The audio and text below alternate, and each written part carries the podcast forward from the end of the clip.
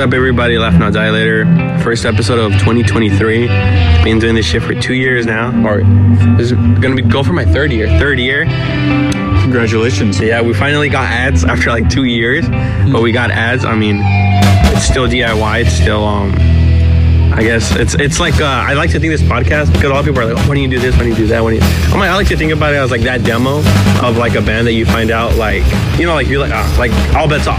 You know what I mean? Like now it's like you find out Spotify like 2,000 listeners. That's like nothing. You know what I mean? But when I'm listening, I'm like, yo, like there's so much history. And then I watch the videos. Like today, I saw the DVD. I think that DVD is not even on YouTube because like Right. all the live sets that I found, like it's only like just like that Gilman set, that one Gilman set, and I'm like, but it's like it makes it kind of cooler. You know what I mean? Sure. So like I want- like there's a lot of things that I feel like if I were to have a camera, if I were to have like a whole setup, it just like a lot of things that have been said on this podcast by the people that been on would never been said. And I'd rather like someone listen to like one day Mm-hmm. because like I don't want nor nor notoriety. No, like I don't want fame for me. I don't want to be like, look, this is my podcast. This is Right. me. This is look, I had this. I It's like I want to like like um I've had people cry. I've had people like you know like Chewy Hartman talk about his sister. You know what I mean? Like Mm-hmm. and Chewy, I don't know. You met Chewy, right? Chewy Hartman, I don't know. the painter. I feel like know. I feel like you met him. I feel like- Probably. yeah, but like he's like a really serious dude. I mean, Yeah. like very serious. Oh, very- yeah, yeah, of course. Yeah, yeah, Yeah, yeah, yeah, yeah. And then, but like you know, on the podcast, like like I get to like you know, because also it's a genuine thing that I'm like I feel like I'm doing. Like it's not like I'm not just yeah, but well, something that it's you're passionate Yeah. about. It, it's a subject that means a lot to you. So to learn about Yeah. like about this never-ending world, I guess, of hardcore punk. Right. But um, yeah, Anthony, your last name is pronounced Onzaldo. Enzaldo, yeah, Is it Italian? it is. You're Italian. Yeah, Sicilian, but yeah. Sicilian. Yeah. Okay. So how? So yeah, explain your childhood. Um, I was born July 1st, 1986, in Las Vegas, Nevada. Las Vegas, Nevada. Um, my father uh, was in radio. He was a program and music director at top 40 station in Las Vegas. Um, and we we moved a lot until we wound up in um, in Northern California for my dad's job. He left uh, the radio side of things and and uh, started working in record promotion for record labels. Worked for MCA, Elektra, uh, Tommy Boy. That was kind of the family business, the, uh, the record industry. Um, so that's just a high, a very high turnover sort of job, and you're constantly being moved to other markets. So we, uh, I lived the first five years of my life in Las Vegas with my older brother and my uh, younger sister. Moved to Detroit, lived there for two years. Moved to Philly, um, well, uh, Mount Laurel, New Jersey, a suburb of Philadelphia. Uh, lived there for a year, and then my dad um, always wanted to. You know, he was just trying to build um, within his profession to finally get to California, and then uh, he got a job offer um, to be um, the radio rep um, in San Francisco for MCA Records. So we moved to uh, a suburb of San Francisco called Rohnert Park, California, and uh, 1994. So that was second grade for me. Then I was in Northern California um, for most of my entire life until, uh, well, for most of my life, for all of my life, rather, till uh, what 2009. I moved to Oakland. Was there for nearly 10 years moved to Los Angeles in 2017. I know I'm I'm uh, Yeah. I'm going fast Yeah. here, but I don't want to you know Yeah. uh, step on any. Um, I don't want to touch too much on any questions you you may uh, already have in mind. Yeah. But um, yeah. So a lot of moving around uh, for my dad's job uh, as a as a youth. Um, had to spend a summer in Omaha, Nebraska. That's where my father grew up between Detroit and Mount Laurel, New Jersey. But it was one of those things where I just didn't know any different. It was like I never grew attached to any of those places until California.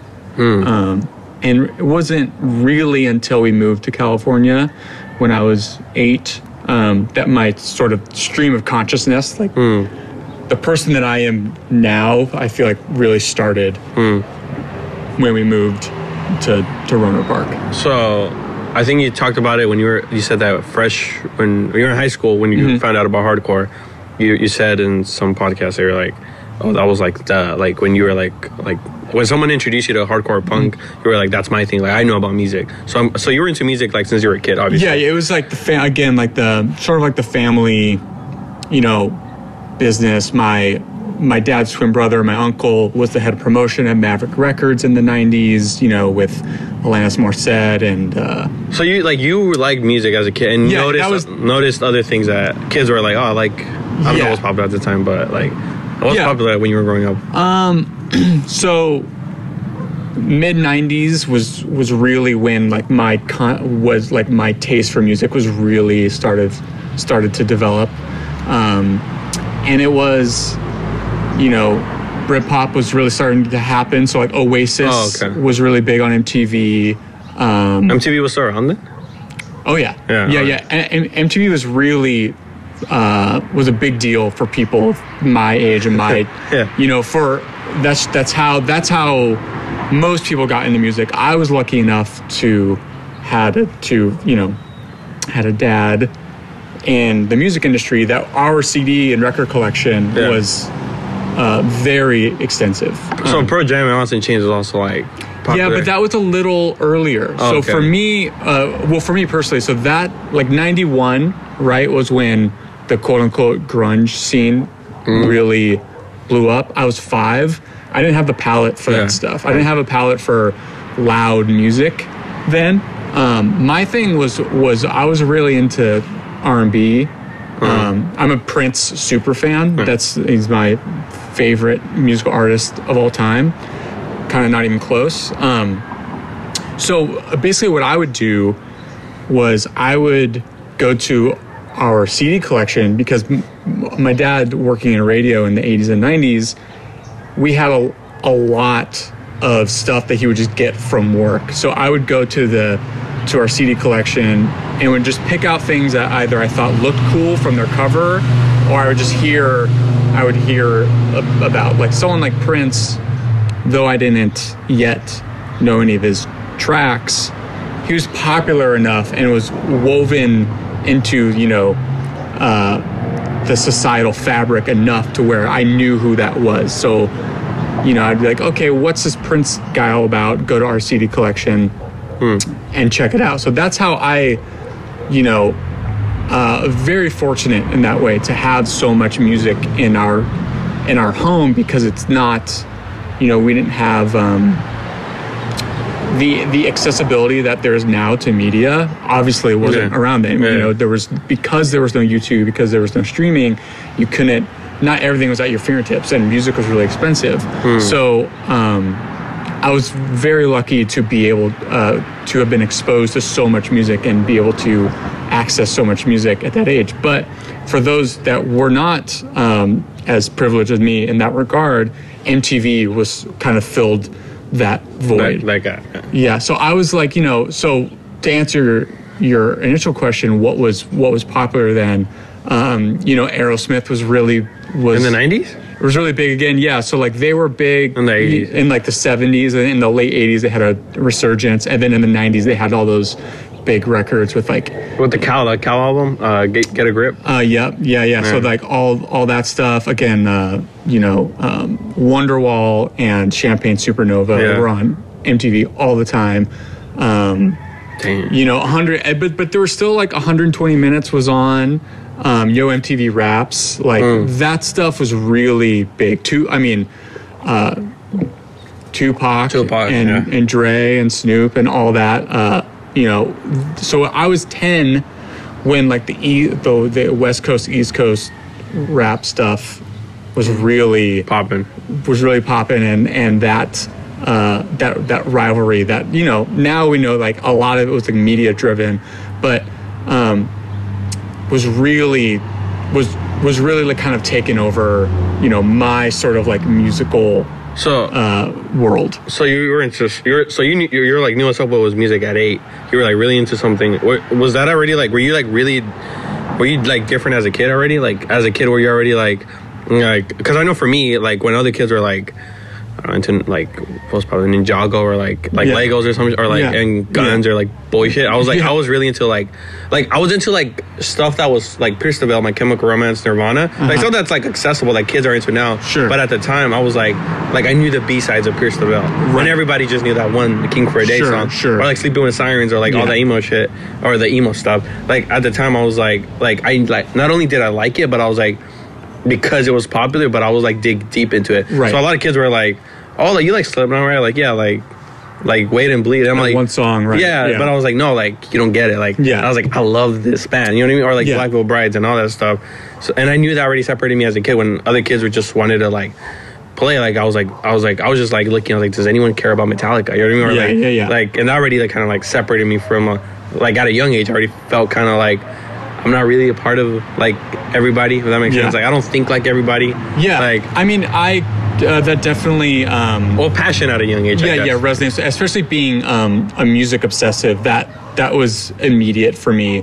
Um, to bring it to bring it, bring it back to Prince, um, my dad had like the greatest hits in, in 1999 in the record collection, and then I loved those, so he bought me Purple Rain. And then that next Christmas, I asked for every Prince record um, or CD rather, um, every Prince album that had been released up until that point, which was 96. So How many albums was that? um, well, he released an album every year, Every ex- year? except '83, starting from uh, '78. So, So he's around since '78. so I mean, That's a lot of albums. I could I, I could count them all right now, but I think it would bore many uh, many listeners. But it was a lot. Yeah. Um, it was between ten and twenty. Um, but I yeah, I don't think there were a lot of ten year olds in 1996 who were asking for every single Prince CD. Yeah. Um, so that was, um, but I did have a brother who I shared a room with who was only a year older than me. Who You only have one brother. I have one brother, but four younger sisters. Okay. Yeah. Um, and, but, you know, we were really close in age and only two grades apart in school. Um, and he was also really into, you know, we, we had, we shared that passion for music and getting into music. So I, I had, um, I had somebody to share that with, but it wasn't part of my social, you know, circle. Like my friends weren't as devoted to um, Anything. their like music obsessions yeah. as as I were for sure. No. Yeah. Hmm. So you get into high school. You learn about hardcore and punk. How was that? Well, it was how it was was amazing. I mean, it, it led me um, on a on a path that um, I'm s- still on. Yeah. Um, but it's so I sat. I've I've told the story before, so not so I'll kind of you Yeah. know uh, give you the bullet points. But uh, in freshman year of high school, I sat next to uh, someone who is still one of my dear friends, Scott Phillips, who sang in a band called Lifelong Tragedy, sang in a band called Purple Mercy, and Creative Adult. Um, very talented writer, very talented vocalist. Um, and so the story that you were referencing earlier, he was really, we got along really well just because we just, we just had our our personalities clicked. It wasn't necessarily about you know our interest. We just you know he was a really funny, he is a very funny person, and uh, we just got along really well. And then you know in learning about people, he was a part of this scene called hardcore that I knew I knew nothing about and being someone who is a you know a music obsessive um, i had to know what the deal was and he they were starting lifelong tragedy then lifelong tragedy started um, like the middle of 2001 scott was at maybe had just turned 15 Damn. barely not 14 And was he young at the time? For, like at the time for the scene, or was the scene like yeah Phil- oh yeah uh, okay. i mean you know 14 15 is i mean i obviously yeah. punk and really all music scenes are for young people right um, and that's when you know a scene is thriving is how many young people are at the shows and and participating um, but we were that being said he especially was definitely on the younger side um, of things so he he showed me a lot in especially within the the subgenre hardcore. Hmm. Um, I had known about the Ramones and the Misfits uh, and the Clash and Sex Pistols. and and and the Sex Pistols. Um, again, just from being, just from uh, you know absorbing so much music, those things kind of you know exit the punk sphere and become almost like classic rock, Yeah, right? You know what I mean? Yeah. Uh, but I didn't know about hardcore. And So you- you so kinda he showed me like a lot. He, he was like, if you're if you really want to get into this, check out these records. So you kind of knew about Death Row before the crash, basically. Uh, or like, well, you were in that, like, not literally. Well, yeah, I mean, you get like, into what is now. Yeah. For you know what I mean, like like so. Then it was like the Nerve Agents. Okay, but you got into like hardcore, hardcore, then like, and then dug into punk, basically. Or- yeah. uh, Well. Yeah. Yeah. But also, Uh. but but so but but in the Bay, a lot of the punk leaning stuff was you know more was was uh, was very uh, like the Nerve Agents Hmm. and like AFI were, were really big bands within the hardcore scene in the Bay Area. Um, Oh, this was yeah, I remember. yeah. I've So I didn't. I didn't. I was at a Nerve Agents show in 2001, but I didn't know it was a Nerve Agents show. I went to go see this punk band called Resilience, who had opened, um, not really knowing anything about the Nerve Agents yet. But those, but punk, uh, hardcore bands that leaned punk were were were very much woven into like the hardcore scene in that time. Um, although that said, they were they were quite separate. There was definitely like a punk scene and Yeah, a hardcore. hardcore scene, and then there were a few bands that sort of played all. brought it together. Um, Nerve Agents being one of them. Um, so that like a band like the Nerve Agents, all my like a lot Scott and and his brother RJ and all the Lifelong Tragedy people, most of the Lifelong Tragedy people, um, were big fans of them. So they were, you know, uh, an, a, a band that was sort of introduced to me in in real time. Like this is what's happening right now. Sadly, they broke up um, months after I went to my first show, knowing it was a a in fact a hardcore show. Yeah. yeah. So, okay. So, I'm gonna bring it back. Yeah. Right now. Uh, so I saw I saw the um, the Sound and Fury the the famous Sound and Fury 2007 2007 2006 2000 video Okay. where you had where you had long blonde hair. Okay. And you guys So opened with- 07. Oh seven, yeah. Yeah. And you guys opened with uh, the crass intro. Yeah. And then I was, and then I remember someone. I was, I was remember up to this interview. I was like, huh. I was like, I wonder, like, like, because someone l- told me like Luis, and then I was li- was listening to the Hardcore podcast. Hardcore was different back then. You mm-hmm. know, I think, and I'm a quote cat from from I'm a quote cat from Scowl. She's like, she's like, I feel like now, you know, there's a lot of different people, a lot of different types of people. You know what I mean? Some mean or some really nice. But back then, only the heart survived. You know what I mean? So mm-hmm. that's why a lot of like you know like circle jerks, like Black Flag, like mm-hmm. they come from era where it's like you can't be nice. You know what I mean? It's, it's a whole different era. You know I mm-hmm. mean? Now it's like more accepting, and myself included. I noticed some of my homies when they're going to hardcore shows, they're a little bit not as like like you know like They're they're a little The- a little bit more rough around the edges. no, they're, they're a little bit more like lenient. Like I feel like when I, because I like, there's this era of hardcore, TikTok hardcore. I will say like Uh-huh. after COVID, like a lot of new people came. Yeah. But before that, I, I would, I remember seeing like bands like Section H8, Human Garbage, or like when like when Section H8 was barely starting, no one would mosh. You know what I mean? Now it's like all these, they're like Uh-huh. Yeah. a little bit like you know people are moshing. Yeah. But I remember like what I'm trying to say is like I, I came in a time like right before hardcore like was like really like you know like hey everybody could come in. You know what I mean? With that being said, I was what I wanted to ask you. I was like, with hard with uh, having this idea that hardcore back in the day used to be like meaner Mm-hmm. and like less nicer, yeah. and you like you know being this kid with like long blonde hair Yeah.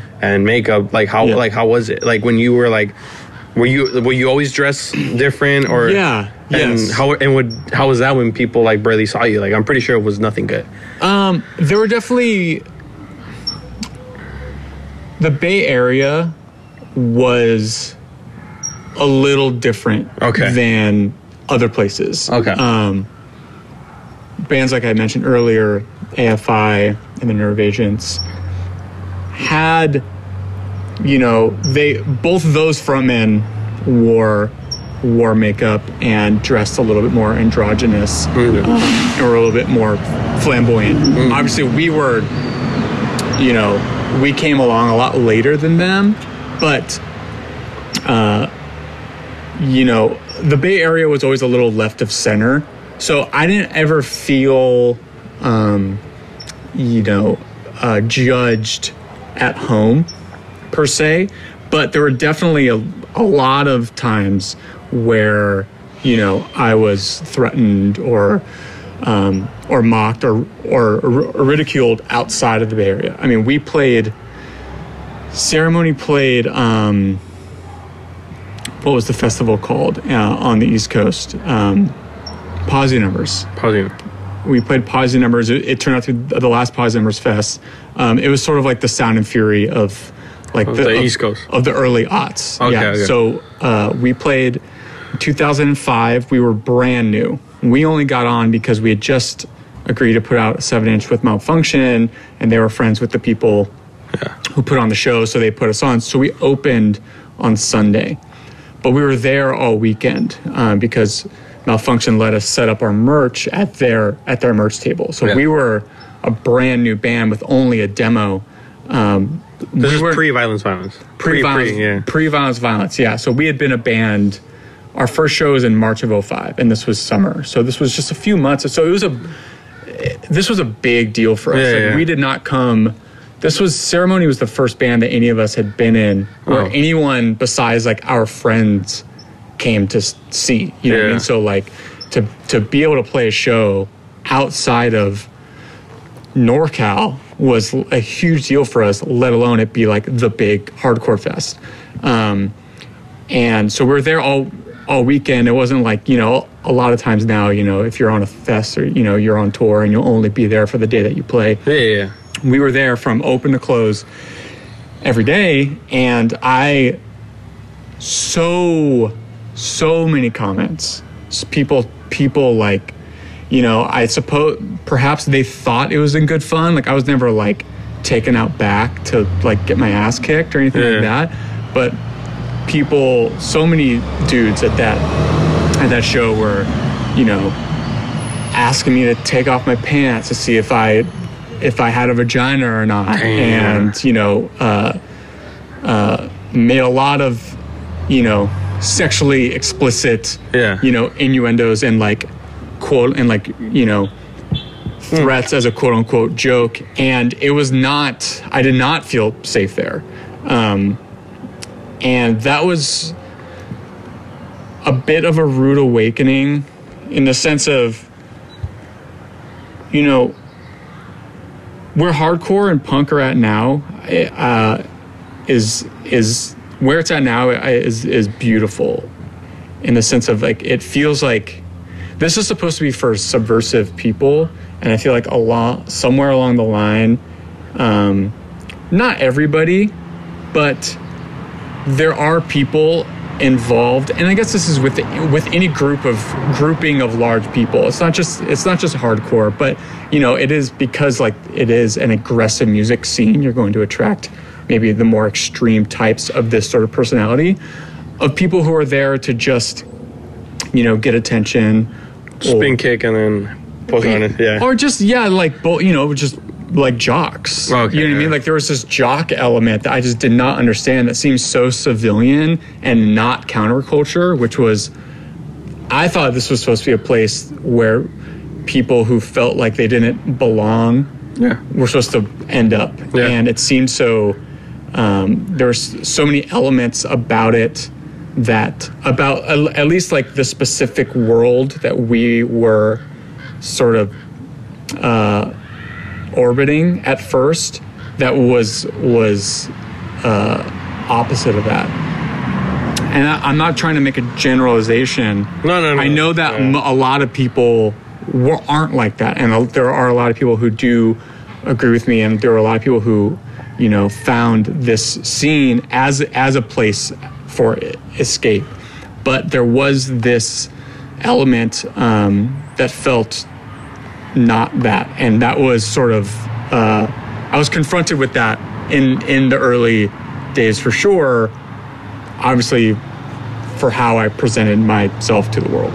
Yeah, I mean, yeah, I remember when I first came to hardcore, I, I, I was like, like a lot of like, I know like in the hardcore world, I was like, oh, I wear Air Maxes, camel pants, and like, but I was like, damn, you're kind of like to me in my eyes, you know, like knowing punk and like everything else, like you're kind of a normie. Like you're almost a normie. The only thing that's separating you from being a normie is that like you know a hundred demons and like that, You- that- you know you like right. you know these bands, but like you like you're not into anything else besides hardcore that makes you like. I mean, you don't care Yeah. about like like zines or like photography or like you know like your brain is Right. just like I like hardcore, but other than that, I'm like a normal person. Yeah, You know, yeah, like it's like you dress like a normal person. You get like you judge other people. You judge punks. Like it's like it's like I don't get it. Like I, Yeah, but you'll but but on, Eat on- at McDonald's. yeah yeah it's like you're like You it's know, like, like whatever, Yeah, yeah. it's like it, there was just like it's like you're you're a normal person. Like Yeah. like there's nothing like like you know because yeah there's like nothing punk about you. That makes Yeah. sense. Like there's nothing like like you're kind of like gov- pro government at some point. Like Right, You know what I mean? It's yeah. like I'm like I don't understand. Like yeah. but okay. But uh, but how, how old are you when you started like dressing more flamboyant? Or and, and Um, what did your parents think? Like besides like besides music, like like did you face like problems at home or like your siblings or No, no. Um, so in in high school is Oh. when is when I started to, you know, wear a lot of makeup and grew my hair out and and you never like thought twice like oh maybe I shouldn't do this or or or, Not really, no. And I think that I think I was just sort of um, lucky in the sense that I grew up in a part of the world where hmm. even though there weren't like a lot of really anyone at my school doing that, they had a reference for like, you know, we we didn't live that far away from San Francisco and from Berkeley. You know what I mean? Like counterculture was like most people had a frame of reference for subversion. Hmm. So even though I didn't, I don't think I, though people maybe um, didn't identify the way that I did, they they at least thought that maybe they had a reference for sort Okay, of what yeah. I was doing. yeah. I get you, know I what get you. mean? yeah yeah. And you know again Haight Street and telegraph avenue weren't that far you know? So you know i that that's not to say that i didn't that teachers and you know people in school wouldn't ask me like why why are you painting your nails? Or why are you doing you know what i mean? Um, but i was lucky enough to mostly surround myself with people who supported me and i had the confidence to say because because i want to you know? And that's to me again it was just how i felt comfortable and how i do feel comfortable presenting myself to the world and growing up being influenced by the things that influenced me prince the cure iggy pop mike ness Depeche Mode. you know Depeche Mode, like all these people who um and you know it didn't seem that radical to me and the, you know another state of mind uh, documentary, you know, the first Social Distortion tour, Mike Ness is talking about how he likes doing his makeup, you know? So it, to me, it didn't seem like this extreme thing. And, and, uh, and, and, and I guess what I meant by telling you that story of, of, um, the festival of, of of playing that show was it wasn't really till we started playing more where I was like, oh, okay, I think we're in a little it's a little different than I thought it would than than Yeah. than I thought it was. Yeah. But no, my like my parents my parents were cool, you know what I mean? Like I was I was definitely not uh, I was the one that they were least worried about. for sure. Yeah. I mean not that none of my none of my siblings were like problematic, but like um but I, I stayed out of trouble. Yeah. You know what I mean? Um, and you weren't a bad kid no, no, no. So Yeah. it was just like I was, you know, and I, I mean, I was Prince for Halloween at nine years old. I went Yeah. to school wearing full face of makeup. Again, that's for Halloween, but Yeah. like it's not. Yeah, it's still. not face paint Yeah, makeup. You know what I mean? yeah. Like you're still dressing very androgynous. You know, I Yeah. essentially picked out all of my mom's clothes that fit me well, Yeah. and wore eyeliner and said I was Prince. Yeah. You know what I mean? So like. Um, I mean so that's I don't super think it, cool I don't. I don't think. Well, thank you. I was, you know, but I don't think it came to a really big shock to them. I mean, it's like it's rock and roll. Yeah, I mean, what I that, mean? I mean, yeah, that's cool from like your parents also like that. Your parents are like, like, Cause like, dude, like my parents were like shocked when I was like, I'm straight edge, Mm-hmm. or like when I was like, I'm like, this is what straight edge is. They were like, so you don't drink. So like, what are you doing? So what are you gonna do Yeah, on weekend? yeah. Or like even my dad, like last, cause I haven't seen my dad in a long time. Like I was calling him, because I'm like, oh, like he's like, what are you gonna do after? Like I'm, oh, I'm just gonna go with my girlfriend, like you know, just hang out. And then she, with my girlfriend, and she's like, he's like, well, aren't you gonna party after? And I'm all like, um, I'm just probably gonna read a book. You know what I mean? Like Yeah, I'm yeah. like, I'm not trying to like, like you know, I don't, I don't want to go. He's like. Like he was like it was like so like Yeah. like like I, I couldn't even imagine like if I were to wear like makeup or like Yeah. you know what I mean. My parents would Yeah. probably be like like I, I wore like the other day like I have I've been with my girlfriend for like many years. You know what I mean? And then I wore like um like a central bookings hat like uh, it was like just a cow print on it and then like a black you know it was like no and then she was like. Oh my god! Like, are you are you, are you gay? Like in front Yeah. of my girlfriend. Like, Yeah. she's known my girlfriend for many years. Yeah. I'm like, I'm like, for wearing a cow print like hat. Like, I was like, and so, like you know, to me, I'm in this punk hardcore rave. Like, I've I've seen Yeah. all these worlds, and I've seen you know how far it goes. Yeah. And I'm like, I was, it's like really like like I'm so in this world that when I go back and like with my mom was like in her normal like normie world, and she's like, oh, we were wearing print hat. Like, like is that gay? I'm like, wow. Like, you know what I mean? It's like like I was like, I'm in this world, but then I go back and I'm like, oh shit, like you still think like that. You know what I mean? like that's totally. crazy. I, I definitely got there was definitely some of that when I uh, was when I went vegan and vegetarian. Like what? Within there were there were more questions. Okay. Within my household, Because you went vegan? yeah, Whoa. yeah. Uh, that that seemed like the that was the most you know I've been straight edge my whole life. you never drink ever. Never had a sip of alcohol in my life. Never uh, a Smoke, no, nothing. Nothing. Man, that's crazy. Yeah. Um, in fact, that's kind of how I got into hardcore. Mm. That's kind of what when Scott was, you know, he was straight edge at the time, and I was like, "Oh, what does that mean?" And you know, he he told me, you know, I don't, you know, essentially, I don't think he used the word pledge, but he explained it in a way that was like, I don't, I don't drink or smoke, and it's a, it's a lifestyle. It's you know, it's like a commitment. Yeah. I'm like, oh, well, that's me. I'm straight edge. He was like, no, no, it's not. That's not how like It works. that's not really how it works. Yeah. Like you don't like and to an extent he was right in the sense of like I didn't like when I when I said that I didn't know who Minor Threat or Youth of Today were yet. You know what I mean? I was like, oh, well, that's me. He was like, no, that's not. I'm like, well, yeah, because I'm because that's how I feel. I'm Yeah. never going to. And I don't want to. Uh, it's objectively bad for you. know what I mean? Like I went down down the list of like why I would never. He was like, uh, okay, I guess sure. Yeah. So what drew me to sort of that subset of punk or hardcore was sort of straight edge, but that never. I never got any sort of pushback from my family because of that. But but the vegan thing, there was definitely there were Like, definitely questions. They saw it as bad or like, I don't know if it was bad, but that's a thing. You know, like what are you doing? Are you crazy or I what? I think people. I think. Th- I think a lot of people feel subliminally judged when you tell them that you're vegan, and they're not at all. I think that a lot of people. I think that they immediately assume that you. Um, oh, you're better than me type thing? yeah, Okay. and they want to, you know, they want they want to poke holes in your in your story. They want to poke holes in in your ideals. And, Oh, okay. You know, and and and like they were like my parents were cool about it. Like they weren't, they didn't like bring the hammer down, but there was definitely like, there was definitely more inquiries than anything else I had done. Interesting. Yeah. Because for me, it's opposite. I'll, mine's just being straight edge. Yeah. Like when I when someone's Well, like, I think that's probably uh, rather normal too. I mean, like drinking and smoking are the most civilian Yeah, and like- pedestrian activities that you can do. So public, yeah, yeah. right. So people like that crosses all all boundaries. Um, which to me seems so strange. Again, kind of going back to what we were talking about earlier, where this was like a subversive counterculture place to me. So why?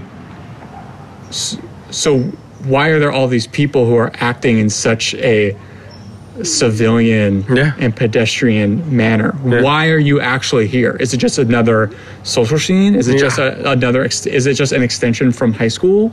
Is it a place where you just want to beat people up and you're feel allowed, feel powerful. you're allowed to do that? yeah. Again, I don't want to make a generalization. I think that most people aren't like that. Yeah. For sure. But the ones who are speak loudly. Yeah. Yeah. No, but uh, yeah, I guess to make uh, to relate to what you're saying about like your family. I was like, like like that's crazy what you said about being vegan. About like I understand what you're saying about like their poke like like it's almost yeah like they get offended because it, like, being Mexican, drinking is like like a way like that's your like happiness. You know what I mean? Right, Like, it, right. sounds, it sounds it sounds kind of racist, but like that's or stereotypical, but that's like Yeah. getting a carne asada and then like drinking beer. So a lot of people I've had that a lot where it's like where it's like where like my girlfriend or someone would be like, Oh, did you see how like so and so was like mad doggy? And I was like, Oh why? And they're like like like because like they're low key an alcoholic or like low key Yeah. really like you know drinking is like like that's their way of like socializing or the only way they could communicate with someone is by drinking beer with someone. So by the time I'm like, yeah, I don't drink, I mean they're like, why? Well, it's like, well, to be honest, like I feel like unlike other, other straight kids, I'm like, I don't drink because I, I've drank before and I've smoked weed, mm-hmm. and I was like, I know how good it is, and I know how the minute shit goes south, or the minute I get sad, the minute I get mad, the minute things go bad, I'm gonna want to turn to that, and it's like I don't have a lot of money, and you know that's not to make it better. yeah, yeah, like it's like, and a lot of people like, and and it's like I don't, and like, and what pisses me off is that most of the time they're the ones asking me like, well, like, well, well like it's like, like it's like, like, like even stupid example. It's always like stupid things where like, oh, like, you know, if your girlfriend's parents, like, if your girlfriend's dad was were to be like, have a beer with me, I'm like, well, I just like it's like, like it's like, why would I have a beer, and like just for the like, I don't even like how it tastes, and there's Yeah. just like it's like so. It's well, the, the logic, um, the logic isn't isn't sound by any means. Yeah. It's, uh, um, there is this thing that objectively hurts you and objectively impairs your judgment and your actions in a negative way, and um, the only way to uh, not tolerate, but the only way to relate to someone who is treating themselves that way is to also partake in that mm-hmm. action. That doesn't make that doesn't that doesn't make s- sense. And I get what- I get what they're saying, but it doesn't sound great either. It doesn't sound like a fun time. Yeah. you know what I mean. Like I'm like it's just like like I mean, and then again, like it's like like not to just and again, I think the different maternal affairs said it good at for the children. It's like it's a personal choice. I think first and foremost, I can never like like like I love my straight edge friends and everyone like that is straight edge, but like it's like it is a personal thing because like um yeah because i think a lot of time like i've seen like I, it's again i say that not to criticize like other people who drink and Yeah. you know but it's like it doesn't lead to anything positive No. it never really does you know what i mean and i'm not But saying the I person's do feel like I feel like as a straight edge person, I've been I've been forced to ha- to like say a version of what you just said so Yeah, many times, yeah. like as to not offend the drinker, as Yeah, to not offend the person who's treating themselves that way. And it's like some of my closest, some of the people I love the most on this earth are far from straight edge, and the more time passes, the more it has been revealed that that those substances and that lifestyle has not been a positive thing for them and the fact that like i don't i don't feel like i have to that i'm i guess i'm i guess i'm just over having to say oh no like it's fine if you want to do that it's fine like like like it's almost like apologizing for how i Yeah. am to make you the the the drinker or drug doer feel better about what you're doing. Because ultimately what you're doing has nothing to do with me. You're making what i'm doing have something to do with you. You're you're projecting onto me. I'm fine and i love who i who i am. And i've so many times have had to defend that to insecure people and it's just uh, it's just something that I, I I feel like is is is is backwards. It's it's not like that I don't have that I can't love. Of course, I could love people who yeah aren't straight edge. Of course, I could love, and some of my most my closest and most intimate relationships in the world are with people who aren't vegan or aren't straight edge. But I don't feel that it's my job to make them feel better about the decisions that they're making. yeah You know what I'm saying? um yeah i mean yeah I, don't- I don't know. I don't, I don't make, hear people who are No, listening. no, no, Ah, no, no, no. yeah. But like, but you know, it's like again, like it's not. You know what I mean? Like, I can't, I can't control uh, how people feel. yeah, yeah, You, I can't make anybody feel a certain way. Mm-hmm. You know what I mean? So me you know, voicing my truth is my truth. It has nothing to do with anybody with anybody else. And if it does, if it does evoke some sort of negative reaction in someone else, and that's that's their problem with themselves. That's nothing to do with me. You know what I'm saying? Yeah. Um, another thing I wanted to ask you is, uh, how'd you meet Sammy Winston?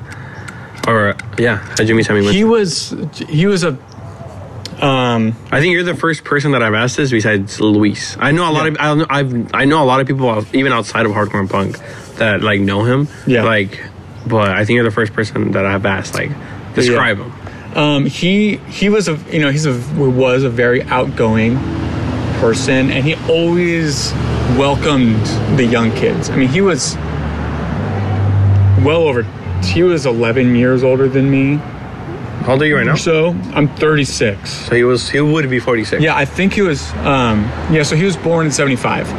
That I remember. So He's, he's my dad. My dad's age. Exactly. Sure, sure. So, um, and he always made a point to make the young kids feel welcome and um, accepted in in the scene. So he kind of came, you know, he kind of came to you and um, especially all of us from the North Bay.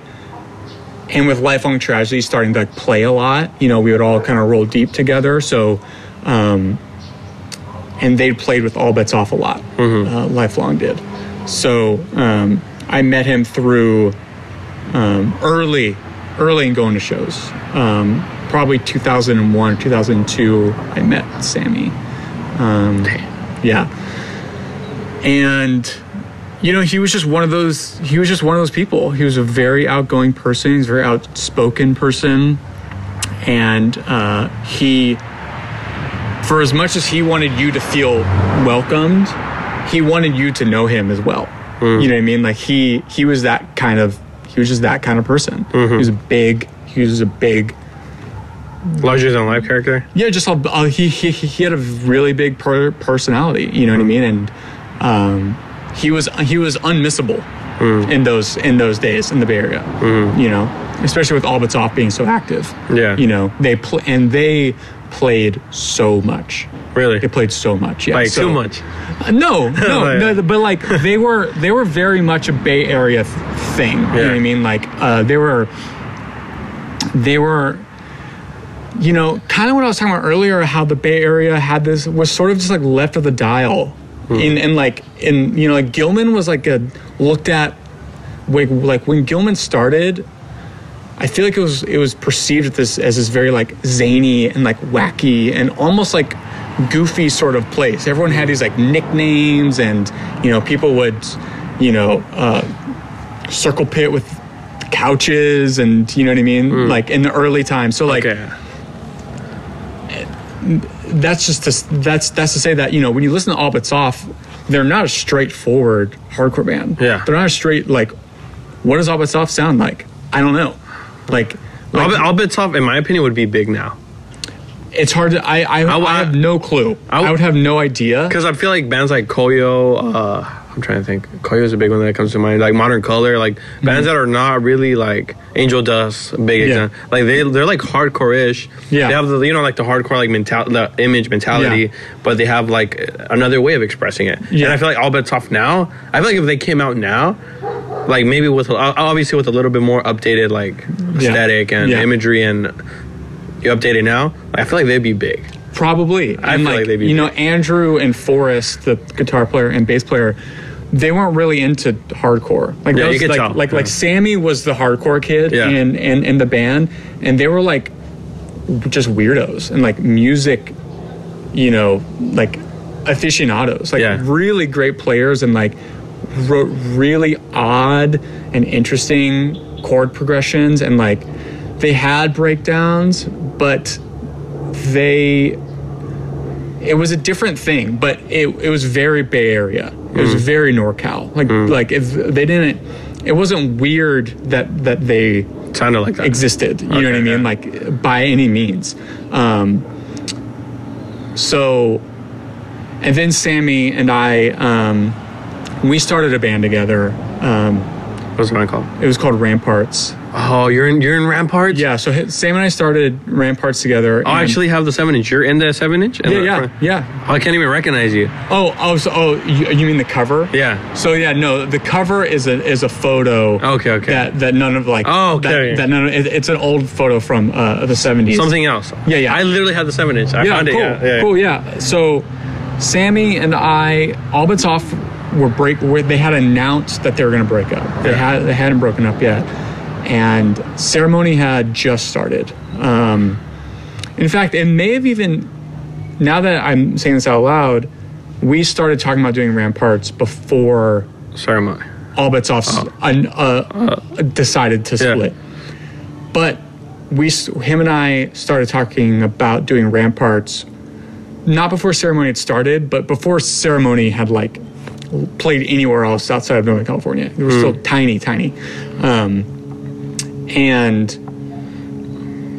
within that time, so then we didn't record till 2007. So like two years. But I was driving to Sammy's house. He lived in San Francisco. I lived in Rohnert Park. It's a 45. At that time, was only a 45 minute drive. It's more now. Uh, yeah, I mean the Bay Area has, has just become a lot Oh, more yeah. pop- populated, Yeah. and, and a lot of people have moved north, so it's just a more trafficked and populated area now.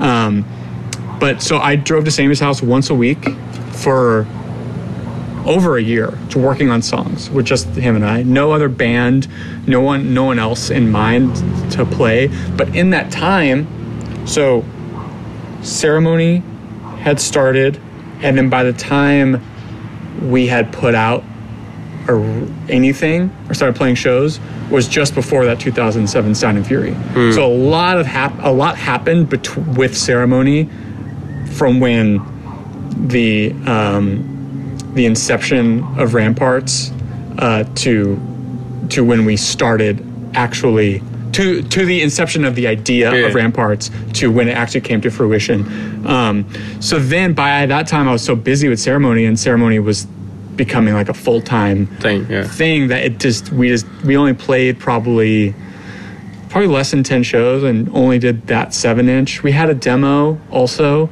um, but i became really close with sammy um, in in that in that era he was he, he was also a really big champion of ceremony Yeah. No. That, I mean that. so he like rode with us a lot and like the first like two years he was like i remember coming down to southern california like first or second time we came down here he was he was he rolled with us and he did that a bunch and um no. Yeah. you know, he was he, he was very much a part of our like ross our singer and him were also really close uh, Ryan, our our other guitar player then, was also really close with them. Alex, who predated Ryan, was really close with Sammy. He started Skin Like Iron. okay. Um, so Were you, you're in skin like iron. uh, too, yeah, yeah, for in like the middle sort of era. Okay. Um, so he was just he was just like a part of our like broad friend group, and he was just around. And he was very supportive. No, yeah, like that's the like that's the way. Like I think Luis one time was like like because he, he showed me like the band and the re- like I think I mentioned the story before. The reason I found out about him is because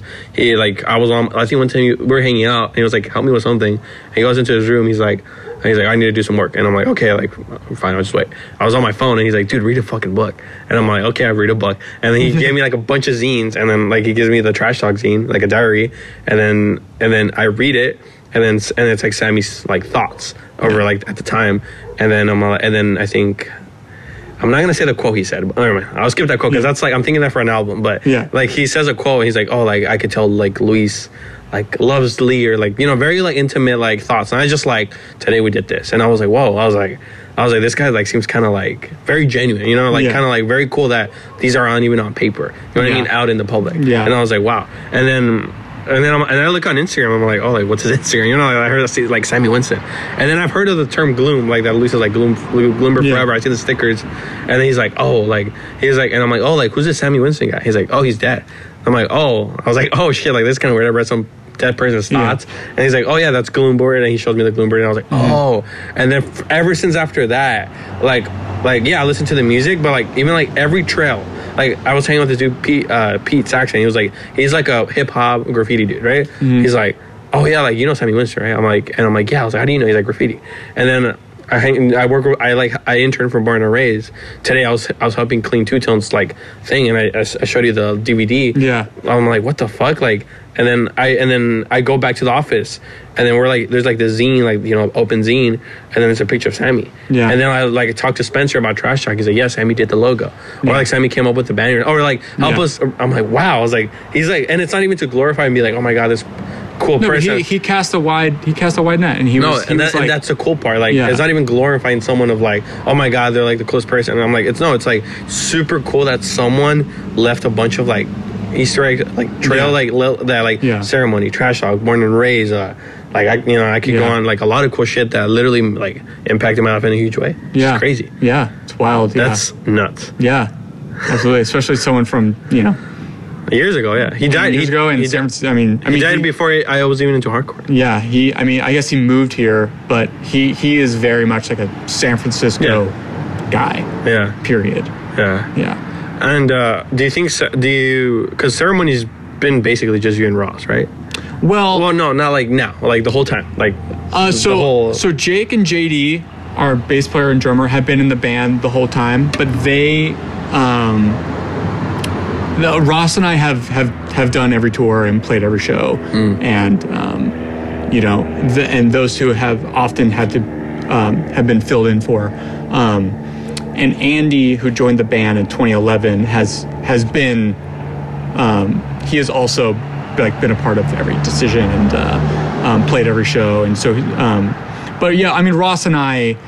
Uh, yeah, if if you have ever seen ceremony, you have definitely yeah, seen myself and Ross on stage. Yes. yeah. And no uh, matter what era. and why did other members quit? If you don't mind me asking. Oh, they don't. Or they left, or- no? Yeah. So Jake and JD are still in the band. They will forever still be in the band. Um, JD um, has a PhD in pure mathematics Hmm. and is a, a math professor. Um, and Jake also has, you know, has a a career. You know that just doesn't allow him to um, just tour as much. But like they've they've played on every on on every album and every song.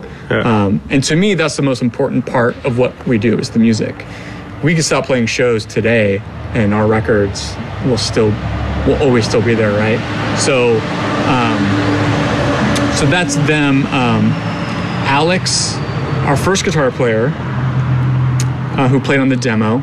Um, we asked. I was playing in bands with with Ryan, who who replaced Alex a lot, and we had become really good friends. And it was just so early on that I was just kind of like, I think we were just like, you know, if we started this band right this second, Ryan would be in the band.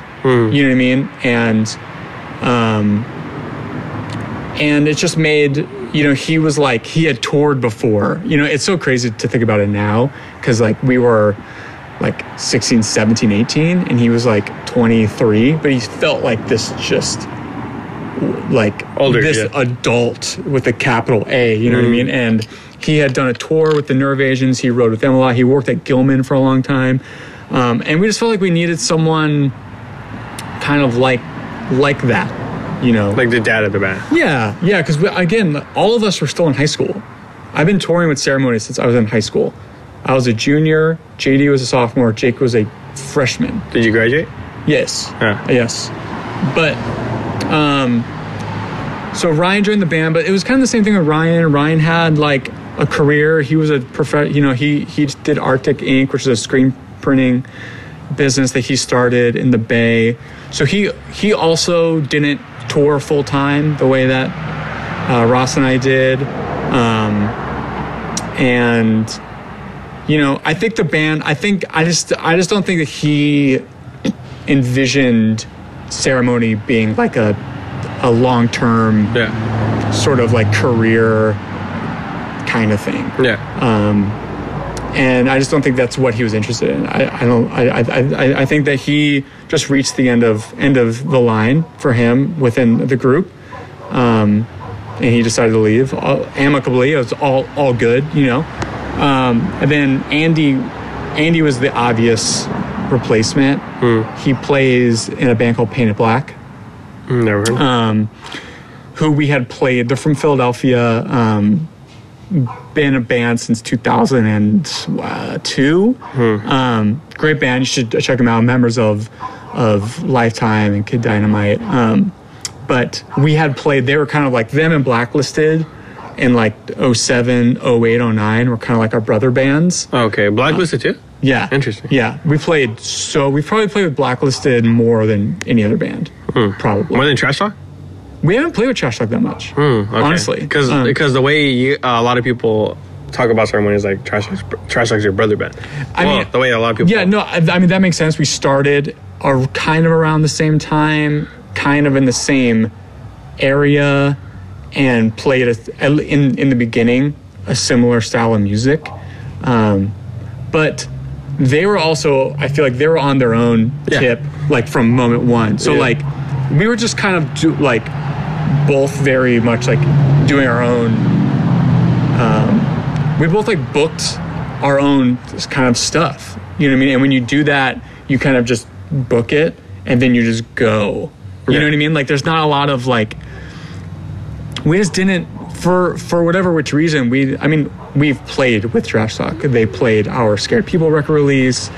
Um, we played a record release of theirs down here, and um, Yeah, they told me the shirt thing. Yeah, like, yeah, yeah, yeah, yeah. So we had that bit, and um, but um, but yeah. So this is all to say that we have played with Blacklisted a lot, a lot more um, than than TT. But um, so anyway, Andy was very much a part of that. Like at that time, with Painted Black, um, we got to know them very well. He was just the obvious choice because at that time this may be boring to the, the uh, to the listener, uh, maybe to inside, but JD, our bass player, sometimes would be able to tour and sometimes wouldn't. And at that time, our music wasn't like what it is now. Where now now we kind of need two guitar players to, Oh, okay. to to do it. But at the time, if JD couldn't do it, Ryan would just move to bass and it would be a four piece live. Or if JD was there, Ryan would play second guitar, which was his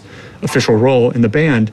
Um, so Andy played bass in Painted Black, also very good guitar player. So he fit in that role too, where if we needed him to do both, he could.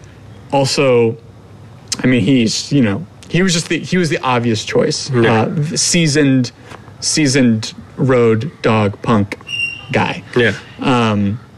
and you know and then the people who have who have filled in for Jake and JD along the way are just you know um, you know friends and people that we like their playing style um, so on and so forth but um, yeah all the uh, the only people who have officially left are Alex and, and Tos and Al, uh, Ryan uh, and again, Alex was was was so quick after like he probably played the first four shows and did the demo, um, and we just got so close with Ryan. It was it, was just he he just became a better fit.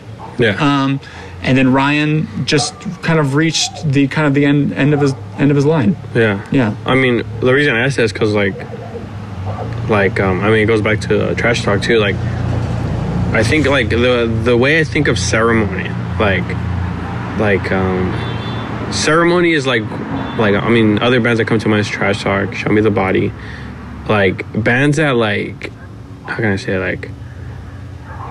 Like tra- I feel like Trash Talk is one of those bands. Like, uh, like there's bands that lyrically, like Death Threat, Terror, that like lyrically, like kind of like just uh, uh, offer comfort, like offer like like you can relate. You know what I mean? But Ceremony is one of those bands where like I don't know, like it's just like it, it, it, like when when times are rough and when times yeah when times are rough, like I play Ceremony. You know what I mean? Not not to be corny, not to be like No, I, I yeah. think I I've, I mean what a what a what a compliment. Yeah. You know, uh, thank No- you. no, I mean, like- Ross like- is a very. I feel like I could speak objectively to that point because I have nothing to do with like the lyrical content of ceremony. I mean, Ross Ross has an MFA in poetry. no, but not it's just he's a uh, gifted. He yeah. is a he's gifted with the written word Yeah. in a way that like and I I don't mean this to sound arrogant. Again, I I think I could speak of this objectively because I have nothing to do with the lyrical element of ceremony. He's just on another level than a lot of than a lot of other people who put pen to paper. He just is. Yeah, you know? but but so much more than that. Like like it's so much more than like like it's like you like again, it all connects together, and you know w- whether I knew it or not.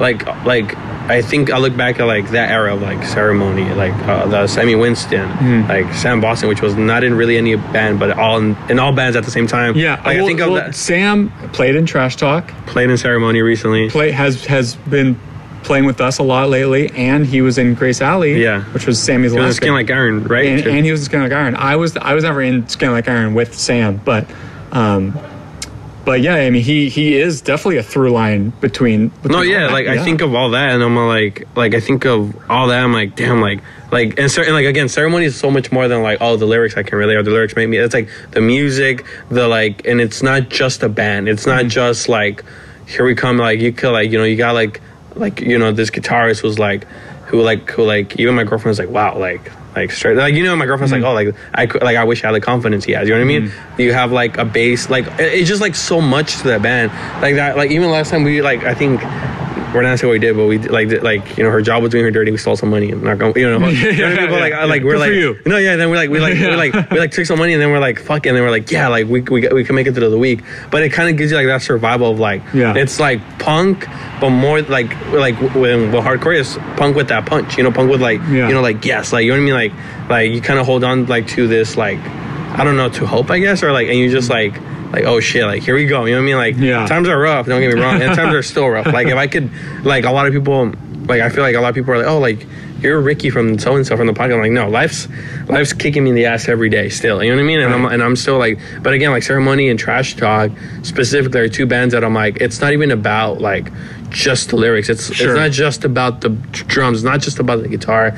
It's not just about the bass. It's it not ju- creates a, a Yeah, universe yeah. that you could live in that's not just um, that that's not specifically about the the songs Yeah, it- it's it- it's it's a greater like it reminds me that there's so much more to, Sure. to life like like not, like and this is not to diss a lot of the bands i love like there's a lot of bands that i love but i'm like you're ju- that's like like and again it's not to diss and it's not to be like that's a bad thing it's not no disrespect at all like a lot of bands like i'm like that's just all you're gonna be you know what i mean like the guy like you're gonna sing for that band and like go home and live in you know but then i look at all these people i'm like like and not to like again not to glorify but I look at Lee I mean it's like oh like you have a brand you you're into other shit not just Mm. Yeah. punk you know what I Yeah. mean like and all these dudes I'm like so like it, it kind of reminds me like oh like like like this is not all of it. You know what I mean? This Yeah. is not it. You know what I mean? You're not just gonna be this kid who goes to hardcore shows and then life will someday kind of get better and then you're gonna settle with what you got. You Mm-hmm. Know what I mean? It's like no it's like like life could be endless and life could go any direction whether depends how you want it also. But it's like you know like there's like you know like i've gotten into photography so like before me i was like dude i would never do photography like i had like you know this lack of confidence and this lack of like i'm like no like it's like i love it i want to take pictures they're not maybe great but it, it- you know then it's poetry still an outlet for you to express yourself poetry too. Yeah. I'm like, I don't know how to, I don't know shit about writing. Yeah. But it's like, oh, I'm gonna try to write my thoughts, maybe some, Yeah. you know what I mean? And it, it could go anywhere. You know what I mean? Anywhere of you want it. I mean, well, firstly, again, I really appreciate that. I mean, I feel like that's ultimately, you know, that's that's sort of the dream of producing art is Yeah. to have somebody, you know, uh, hold on to it in a non-passive way. Yeah. And um, I'm happy that we have been able to do that for people. And, you know, t- Trash Talk too, I mean, they clearly had like a mind for what they were, they, they, they had like, they were a big picture, you know, early on, you know, and they were really, really good at, um, you know, there's so much that is involved with playing in a band apart from learning your instrument and and playing a song Yeah. and getting on stage and playing your and playing the songs that you have have written there's so much more and um, they were really good um, at at all those sort of auxiliary sort of tasks and variables you know and they had a big they they were not short-sighted at, Mm-hmm. at all there's no doubt about it Yeah, yeah. I mean, yeah. that- I guess that's the beauty of hardcore and punk. I feel like, uh, to like sum it up, I guess like hardcore, uh, like punk will always be like, like I, I think I talked about another podcast that hasn't come out. Like punk is like, I don't know. A lot of people like to say punk is a way of life. I'm like, I guess it is, but more importantly, it's a mindset. You know what I mean? Always question, always, uh, you know what I mean? Like, um, Sure, I've, I've, I have friends who work like seemingly straight jobs who Yeah. may look look normal, but are some of the punkest Yeah. who who who have you know taken the values that they have um, that they have absorbed from this world and have applied them outside of the musical realm, you know, um, and it goes to what you're saying. It's it's uh, it's it's a it's it's as much a mindset as it is a lifestyle. And and same goes for the music too, right? Yeah. Like if someone if if someone if a friend of yours started a band and you asked them what does the band sound like and they said, "Oh, punk." If someone said that to me, I would have no idea what they mean. Yeah. You know what I mean? Like, back to All Bets Off. Does All Bets Off sound like a punk band? No. No.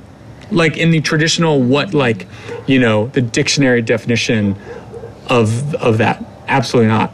Are they a punk band? Were they a punk band? Objectively, yes. Yeah. You know what I mean? And that's it's the classic saying: if you don't if you don't know, you were meant to. Yeah. You know, if I have to explain that to you, then Yeah. that means you're then that means you're not.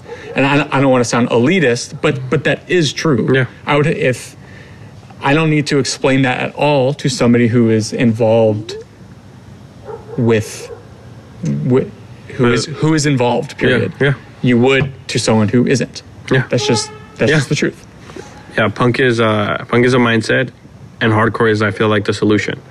you know what I mean? Yeah, I think that sometimes those are those two things are interchangeable. Yeah. yeah. Some sometimes those those two things are like could be very opposite, and sometimes they could be the same thing. Yeah, yeah. You know, um, there's definitely there's definitely truth in that. You know, like Scott from Terror, who I um, love dearly. Shout out Scott. Shout out Scott. He he he is a big like Um, he waves a hardcore flag. Of course, and so do all of us, Yeah. right? But uh, but but but he he he is always you know all the conversations that I've I've had with him of, of, of like circling this topic, you know, he feels like there's a definitive difference between punk and hardcore, and I sort of I think that the lines are a little bit more blurred. But funny story about Scott Yeah. and myself. One of our first the first time we hung, we were uh, we again that that that's another band that we haven't played with that much. Kind of like we were talking about trash talk. We're like kind of came from the same time and the same era in the same world but just for whatever you know random circumstances just haven't shared that many stages together. Um, but we did at, at this one show and we're backstage and getting to know each other and he's at we're asking each other about our top our, our favorite hardcore records ever and i say mine Yeah, that sounds crazy. Just imagining it. and he was like those are none of those are hardcore records those those are all punk records and i was like what are yours and he told me and i'm like none of those are hardcore records those are all metal records Oh, okay. Yeah, yeah. So I think that's like that's obviously like a fun story. Yeah, yeah. But that but that also shows you how broad hardcore also is. Like how we were saying earlier, how punk is this is this broad term, and a punk band can sound like a million of different things. Yeah. I think hardcore is kind of there too now. Also, it's like you know that there there was a at, in in 1980. The Dead Kennedys were referred to as a hardcore band. That's true. They were Yeah. they're a hardcore band. And, uh, you know, don't know, a band like L- Leeway, Yeah. say, you know, like that was, I, I believe, a, a band that Scott, uh, you know, listed as one of his favorite hardcore records of all time. Scott, if I am incorrect in, in that memory, I apologize, but I think it's safe to say you probably like Leeway. Um, that is a, that sounds completely different than I mean obviously than than a, Dead Kennedys. I'm not saying anything now that anybody doesn't know. Of course, these are like simple, you know, uh, observations to prove a larger point, which is that hardcore now, 40 years over 40 years after its inception, is a broad thing, just like any other cultural subset. Yeah. I mean, I, yeah, I guess. Yeah. No, you're definitely right on this point. I mean, what I was trying to say is like, like, just no one better than Ceremony has, and I'm not just saying musically. Like, you could play a, a D-beat and uh, and a breakdown car is a hardcore punk band. Sure, You know what I mean? And it's like, oh, we merge into things. But it's like literally like in the world of like you go to a ceremony show, and I got I went to my first ceremony show recently. My first sh- That's ceremony. where, that's where we met. Yeah, yeah, yeah, Yeah. That was like, and that's saying something. Well, people will be like, you don't know what you're talking about. Okay, it was my first show. Uh, you see, like, you know, like, like freaks. You know what I mean? Like, not not, not as a derogatory term. Like, no, you that, know, like, no, that's a cop. yeah, yeah, yeah, like, 100%. Yeah, like, you know, like. You know, people were just dancing. You know what I mean? Like, Yeah. and then like they're fucking uh, windmilling when like a hardcore part comes out. You know what I mean? yeah. And then you see like hardcore kids. You know what I mean? Like, and I mean that like again when I mean they merge hardcore and punk, it means like the literal sense. Like, Yeah. people who are who you know what I mean probably just go to raves and like a few punk bands Mm-hmm. and people who like want to like spin kick Yeah. are in the same room I mean, dancing at some point That's the that's the dr- I mean, we're gonna talk about the dream. I mean, like where we have ended up, and our sort of where well, the fan base that we've been able to sort of like yeah you know uh, manifest over you know an, an almost 18 year career now is like such a beautiful thing Yeah. that we're able to have i mean i i was at that show obviously um, and I, I remember being on stage and just thinking like you know ceremonies we're not sl- slowing down but like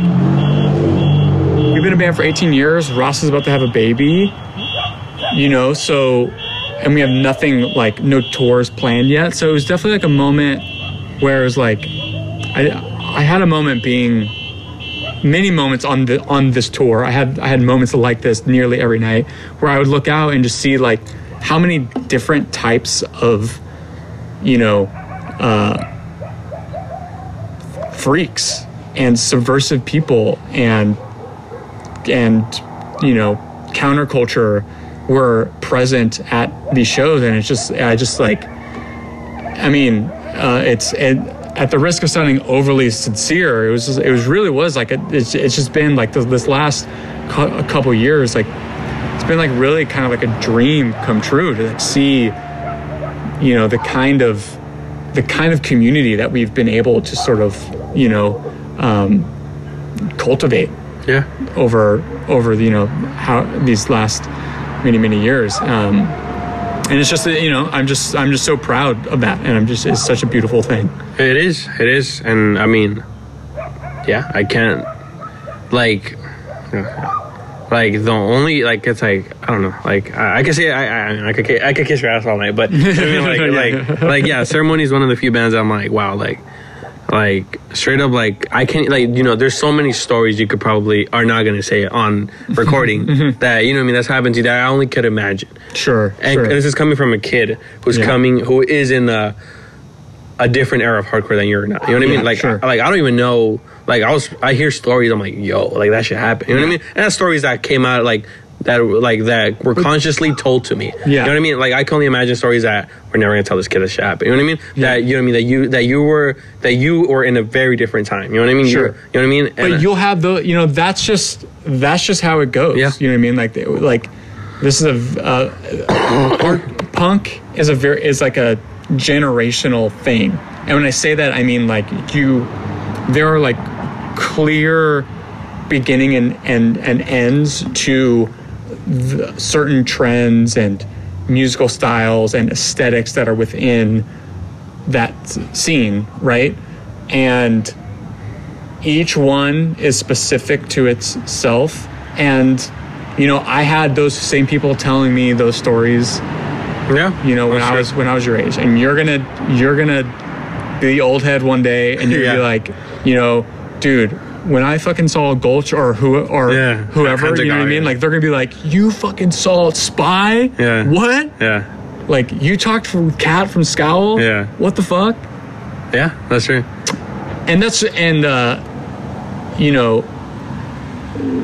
things changing and morphing is what allows this to keep going Yeah. and not to get into you know the changes that ceremony has gone through because i think we're all like i think the narrative that ceremony has changed their sound a lot is pretty boring at this point Yeah, you know like yeah. 18 years but so with that said that has what has allowed us to keep going Yeah. you know what i mean like we've made six albums how many how many hardcore bands have started in the mid aughts have made six full length albums? And especially the, when you started, like how many people were like, "Oh, this is a cool band for now." and, and I'm not saying that as like a I'm not I'm not uh, I say that zero as a as a brag. Yeah. I like I'm just giving you the optics of that. Like we have been able to do that because we have allowed ourselves and we have also, you know, our our fan base have, has also granted us that permission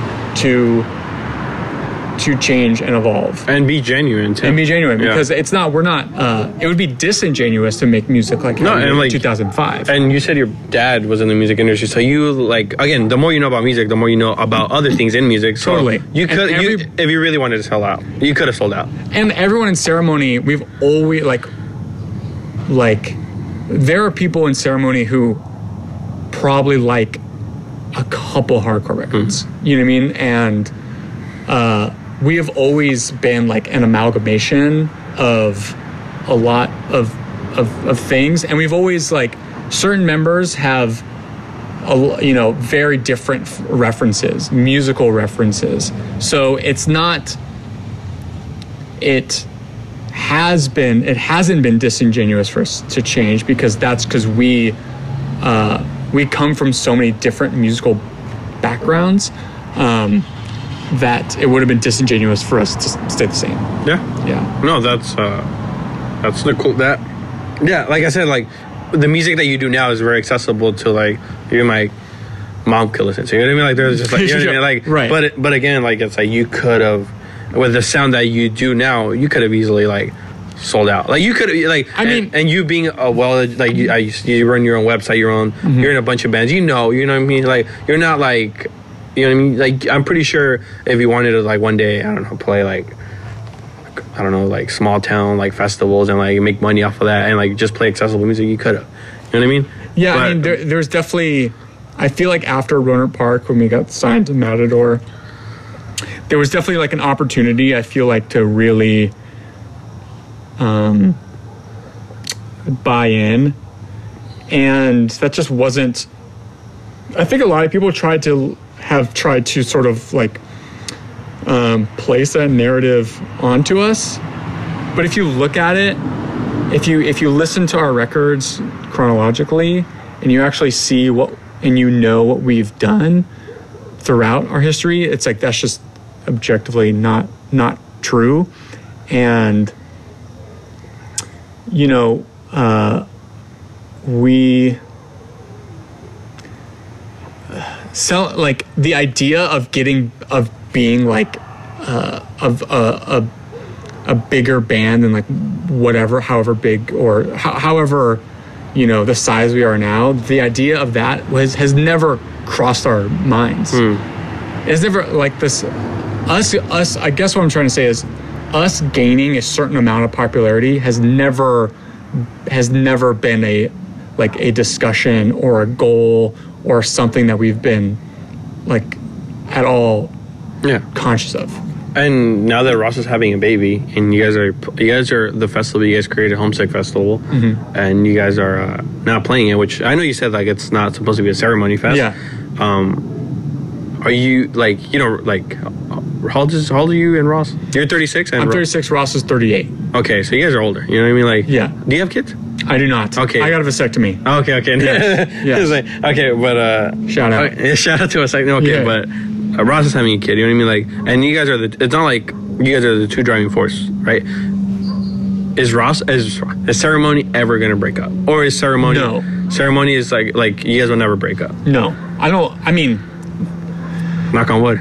yeah, I mean, I don't. Uh, I could say as confidently that we'll never break up as I am as confident to say that like a engine won't fall out of the sky and you know uh, ruin this interview onto us Yeah. right now, Donnie Darko style.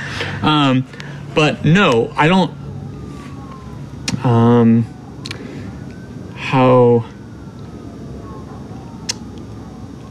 If we were, if Oh, I don't feel like there's any band from our era. era, broad genre of music, um, sound, time, whatever, who would say that they're going to break up, who would not come back together.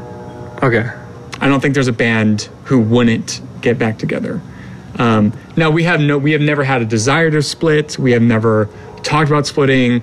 I feel like we have reached a point in being a band where we're like, like how I said earlier, with like the the kind of people who come to our shows. Like this is what we've been waiting. Like this is like what I feel like we find we've like not finally. I mean, I've always enjoyed in the time that we've been doing this. I've I've enjoyed the period that we have been at every in, in every period that we've um, experienced.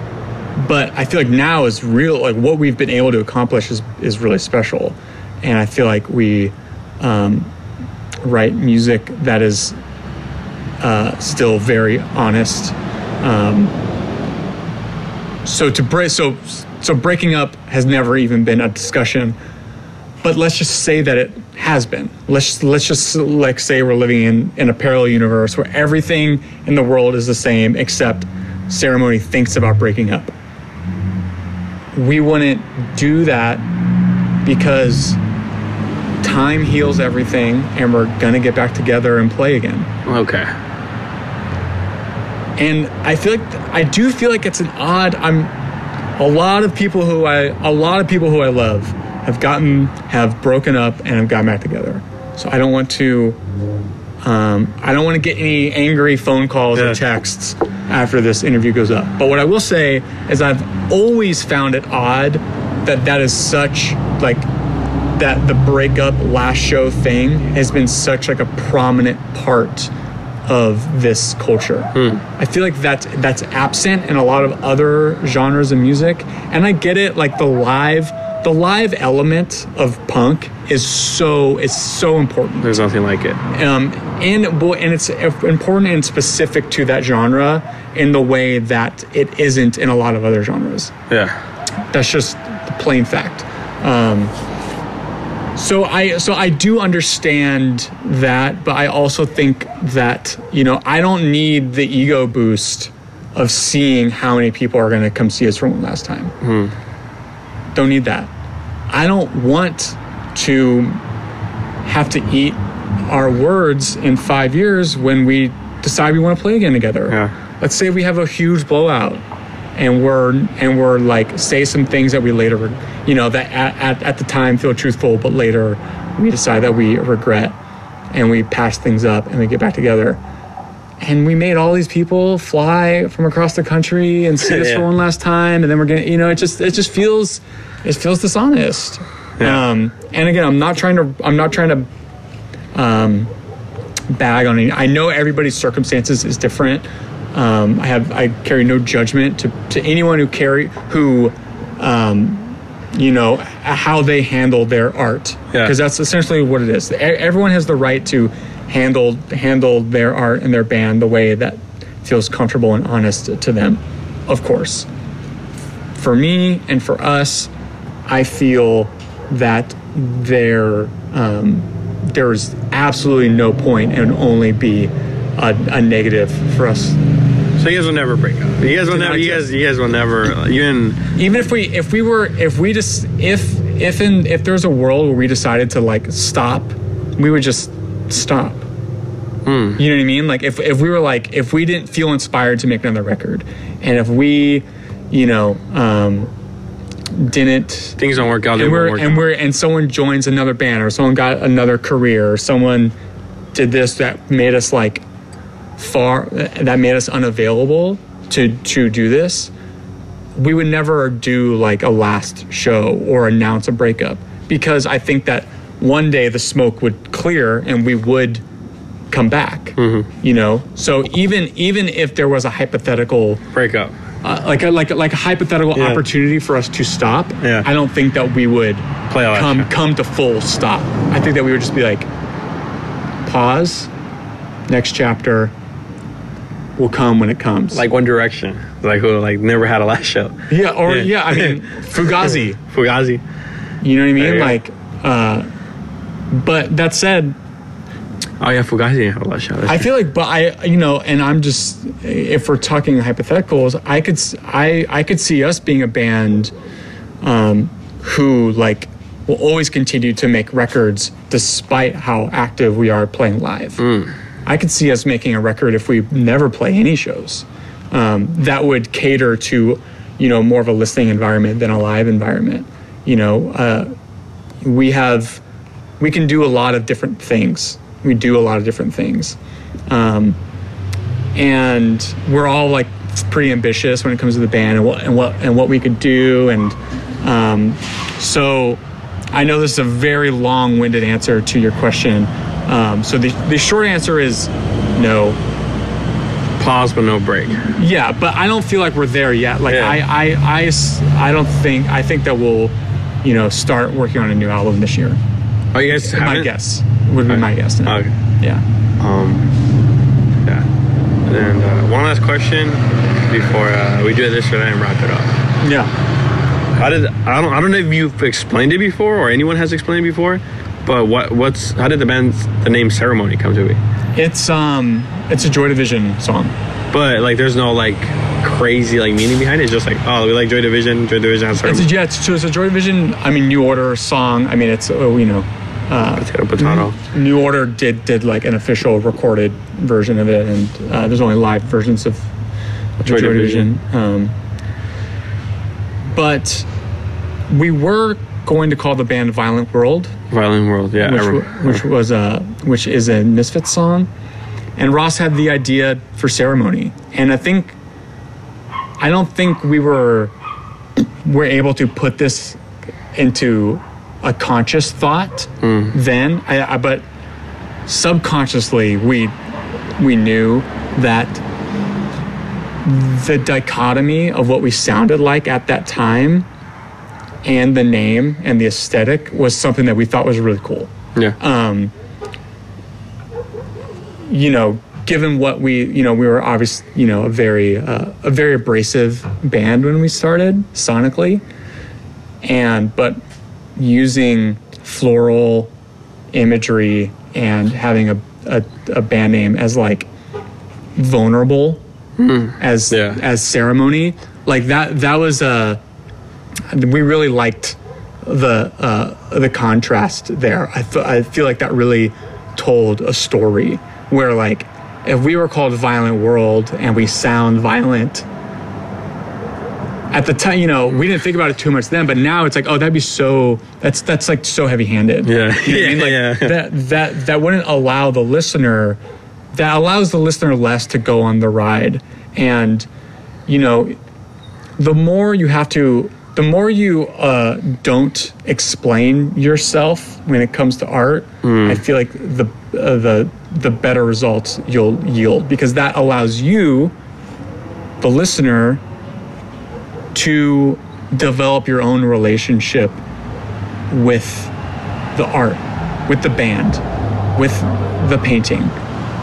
If there's an abstract painting on the wall and the artist tells you exactly what it's about, why that stroke is there, and where they were at when they painted it, that's the end of the story. Yeah. But if you could look at that and it could, and you allow yourself to feel the way that you naturally feel about it with no, with with less context, that painting now becomes more meaningful and powerful to you, rather than, you know, it being explained to you. And and how I'm tying that into your to your question is that um, that I feel like the the the contrast and the dichotomy that was our band name and our physical and visual aesthetic to the music that we made allowed for people to uh, grasp onto it in a different way that um, would you would would be likely more meaningful than if than if we had a, a, a name and a physical and visual aesthetic that exactly matched the music. Yeah. I get exactly what you're. You know what I'm saying? Yeah, I get it. I get it. Yeah. I mean, I think the same thing. So. Yeah, yeah, yeah. yeah. All right, we're gonna we're gonna do this or that and wrap it up. Just because I don't want to like we're gonna be like an hour and a half. Yeah. Yeah. Um. All right, this or that. So I'd say like I don't know, Coke or orange soda, and Yeah. you, you just give me an answer. Uh-huh. All right. Crass or Dead Kennedys? Dead Kennedys. Walmart or Target? Neither.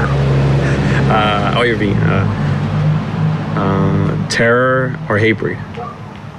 Ah, that's really hard. Really? Yes, that's really hard. Um, fuck. That's really okay. If someone put it into your head, every, every, Okay, so I know you probably want rap, rapid answers, right? yeah, But I'm gonna go. I'm gonna dive into it a little bit. yeah. I have probably listened to Satisfaction more than any singular Terror record, although I have listened to Terror's records a lot um, and love them.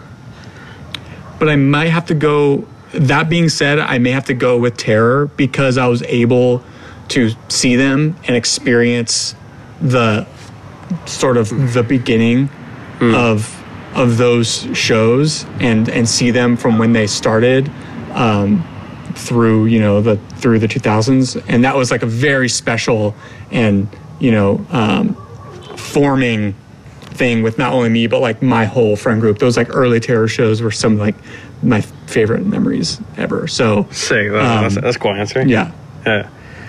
Um, tent- uh, uh, Coke or Pepsi? coke mexican coke thing, I was gonna bring a Coke, but I was like, I don't know if I, I don't know if you drink Coke. I don't- probably wouldn't drink it. I'm Yeah. not a soda person, but Okay. if, if put in front of me, Coke all the way, right?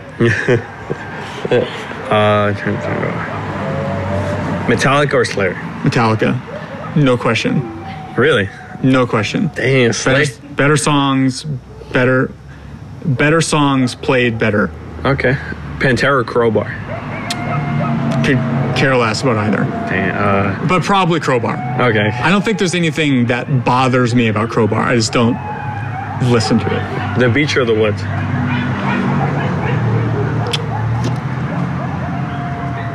The mountains.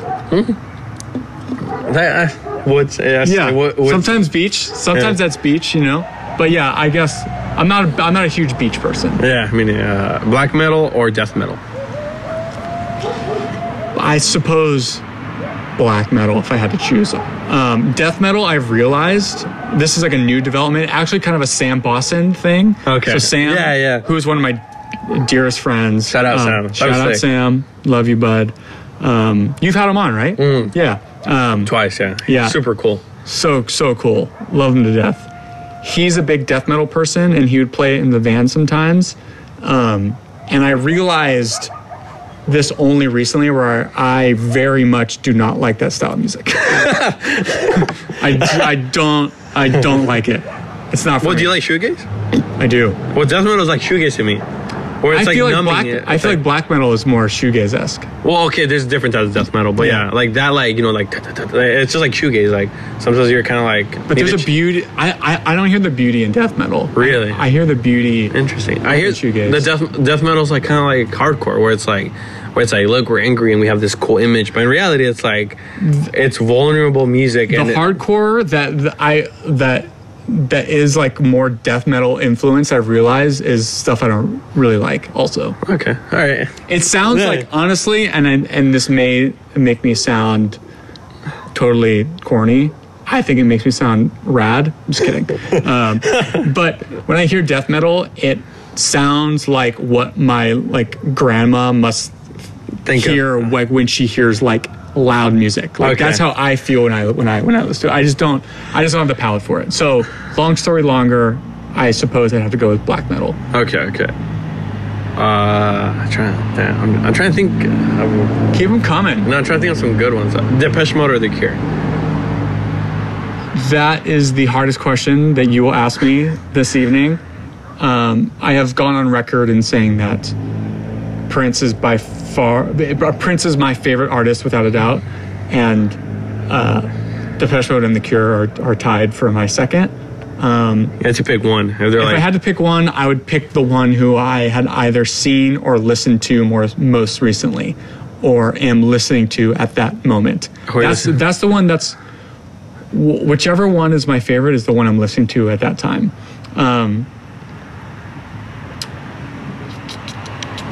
it's so hard, impossible. I don't think I could do it. okay. Oh, Equal. There, I, I feel like they're as equal as any question that you could ask me. Okay. the Killers or the Killers or Black Veil Brides? I've never heard Black Veil Brides. Never heard of Black Veil Brides. No. Oh, I mean, I've heard of them. I've never heard their music. That's a genera- That's a like. 2000 like that's a generational thing. Sure, yeah, totally. Yeah. Um, but there's there are killer songs that I like. So even if I had heard Black Veil Brides, that'd probably be the Killers. Alice in Chains or Pearl Jam. I suppose uh, Alice in Chains. Okay. But all but I will say, and this is no fault to the genre. Like early early '90s, like American alt rock, has never really been my thing. Really? No, You don't like Stone Temple Pilots? Not real. I mean, I don't dis. I don't hear it, and it doesn't cause me anger. I don't. Are you like, I, I won't ask you to turn it off, um, but it's not. Um, it's not for me. My wife Heather that loves it. She loves. I feel like if you were younger, like I showed you, you'd be like, damn, this is beautiful. Like I feel like if I was, I, I'm sure. Again, I don't dislike it. I grew up. I I'm very familiar with with, with, with all of it. It's it was it was inescapable. okay, right. especially learning guitar. I feel like if I was a little older, I would love it because my Okay, uh, yeah, my yeah. wife is five years older than me. Yeah. she graduated high school in 2000. So her, so so that was like, you know, that was Her jam. The like the music that she grew grew up on for sure. Poison or Bon Jovi. Poison. First Poison album is so good and underrated. That's one with the four pictures, right? The, Yeah. Nah, one's Look with the cat dragon. Yeah. Yeah. It's like I, the lyrical content, I can't really. Uh, d- Oh, yeah. It's like obviously very silly and. Um, but it's like in the way that a cupcake isn't for your nutritional value. The, the the songwriting is just objectively great, and if that style, that type of production, or that type of vocal, or like you know the lack of you know intellectual lyricism is something that could d- dissuade you. I totally get that. I have no.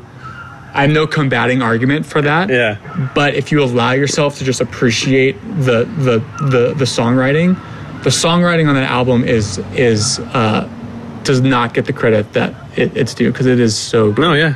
I- I- Bon, but Bon Jovi has tracks. Bon Jovi has, I think Bon, I don't know, Bon Jovi or Smith ballads. Bon Jovi or Aerosmith ballads. Yeah. Uh, I would take "Wanted Dead or Alive" over any Aerosmith ballad. Really? You don't like Aerosmith ballads? I mean, it's all good. It's Oh. fine. No, I mean, I don't. I don't really care. Okay. It's fine. I like. It's kind of music that I associate with like early childhood. So, Okay. and not that I mean, I define early childhood, but um, I've heard it so much Okay. that I kind of like don't ever Okay. think to listen to it again. Ozzy Osbourne or Guns N' Roses? Guns N' Roses, Oh. Appetite, Yeah, that's a great album. ten out of ten. Motley Crue or Ozzy Osbourne? Motley Crue, Motley Crue, of Black Sabbath, Black Sabbath. Okay. I, I, yeah, a lot of people are gonna crucify me, but I like Ozzy more than Black Sabbath.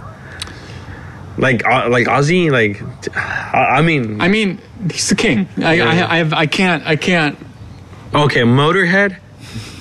Now, I am not a big heavy music person. You don't like Motorhead? I, I like Motorhead, Okay, okay. but I'm saying I, I could see your line of questioning now. Okay, okay, okay. And I think that like maybe you know there are definitely pe- people who would have you know more of an insight or more it would be more fun to to travel down that road with.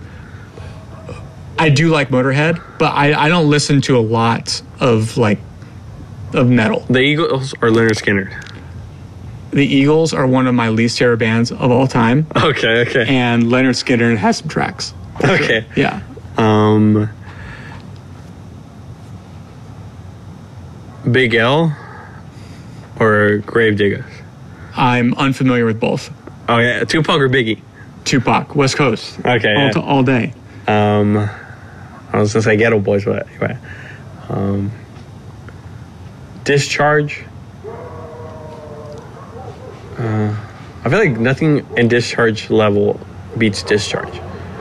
I feel like Discharge perhaps is the most underrated band Yeah. of all music. No, Sam was telling me the other time, like I was like, oh, like because I was, he has a, a discharge tattoo. I was like, I kind of want that tattoo, but I can't get it because he has the tattoo. And then he's like, and then he's like, yo, this is like actually underrated. Like if you actually like it, I know, like o- obviously they are very celebrated within their fandom, no, yeah, but, like music wise, like, but like their influence and uh, the how good they were at crafting songs and playing songs, yeah, Um, and they get written off a lot. yeah, they they they just don't. They're they're just they are just simply better than the world has recognized them for being. Yeah. Here's a, okay. Here's a random one: Queen or Whitney Houston. uh, I got into Whitney Houston my- Feels two very different voids. Love them both, but got to go with Queen. Yeah. Queen is. Uh, you want to talk about a band that has can do many different styles. A band band. a band band who i mean you're talking they have proto metal songs and synth pop songs that are both that are are done perfectly Yeah. Uh, the Who or Led Zeppelin. led zeppelin Led love, i love the who pinball wizard all day but led zeppelin Joy Division or Queen. joy division Okay. I think I think we'll wrap it up. I think, like- yeah. I was like, I think yeah. I don't know. I don't know one more to ask. I, can't even ask food because you're vegan. So a lot of things I'll ask is be like, what what what what would a normal food question be like if i were you know an uh carna, uh, no, burrito or burger. well i as i you know both are accessible to me um probably burrito Okay. I mean, Cal- we're Californians. Got Yeah. Mexican food is, Yeah. is what we live on. I don't, uh, yeah, I, I, yeah. Never. mind. I, was gonna say something. I was like, no, I like, because I feel like most of the time, like I never feel. I, I have like, like it's hard to like, like I feel like like vegans or vegetarians are more passionate about the specific item than like a broad of like, oh, all burgers are good. Because you know what I Yeah, mean? yeah, You know what I mean? Like, like they're like, Sure. oh, this place who serves it, like, and it's fine. No, there's nothing wrong. with it. Veganism forces you to like No. think about Yeah. like all the food that you're eating. know what you're eating exactly. Yeah, yeah. Like not just like I know what it is. It's Yeah. like I know what's in it. yeah. You're Yeah. you're you're in a constant state of food consciousness. Yeah, that's crazy. That's that's I. I'll go vegan someday, but that's kind Well, we will welcome you onto the team with open arms. my friend. Yeah. All right. Well, thank you, Anthony. Uh, Thank you. This was sick. This is. This is. Uh, Yeah. Thank you for having me. I appreciate it. Yeah. Homesick. I'm. Uh, January 20th and 21st, Berkeley, Yeah. California, UC Theater. Damn, should I go? Should we? Should we go? We should go. I should probably make some. Snail Mail, Snail Mail, Sheer Mag, Tsunami, Nuevo Testamento, uh, Shut Ups, Super Crush, Deafheaven, Fiddlehead, Tempers, Spy. Um, who else am I missing? Screaming Females. Screaming Females, friends. They're gonna rip rip your faces off. No, uh, dude. I mean, I mean, I already kissed you as a ceremony, but Homesick, like that's like, oh my god. I wish there was so much shit like that. Like I mm-hmm. wish, like, like, like, and it's like, and you could tell you're not like. It's like how can I say like. Like I wish like that stuff like that happened. I remember I there was what's his name Sam James something like I Sam met him, Yeah, I met Yeah. him randomly. Like, I, like he was wearing like a morbid, a morbid angel shirt. He looked older. Yeah. I was like, "Is that your like?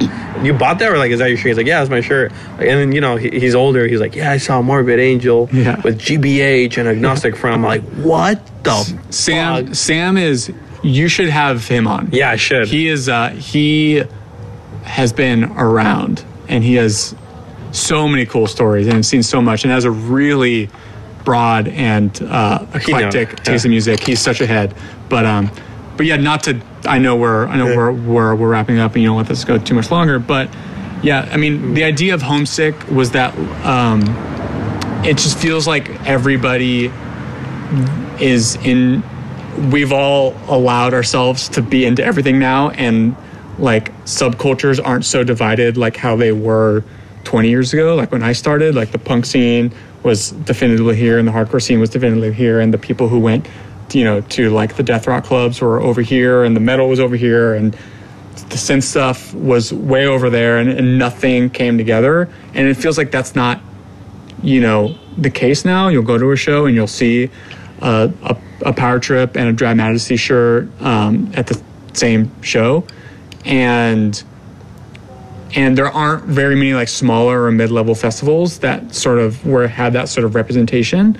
Um, a lot of the smaller, more li- mid-level festivals are still seem very genre specific to me, where you got to go to like this ain't no picnic or a Coachella, you know, or a um, fun, fun, fun to, to to see a wider variety of bands, which I feel like we all are into now. Like I, um, And it also like and those festivals, I feel like it has to be bands that kind of made it. You know what I mean? Or kind of right, made it. Yeah. right, like- right, exactly. They're not more like obviously we are more underground. yeah. I mean, like a band like Snail Mail and, and Deafheaven are quite big at this point, but they're still rooted in underground Yeah. culture. Well, like you see all sorts of artists and But, like the Strokes levels. aren't playing. Yeah, yeah. You know what I mean? yeah, I mean, yeah. I love I love the Strokes, but I'm just saying that's like it's still Well, that, that that's like a homesick thing. You have the Strokes and like Death Threat and, Yeah, and, totally. like you know what I mean. Like that's Totally. that's a homesick Totally. thing. You know yeah. mean? So it's like um, so we just want to create a space that is you know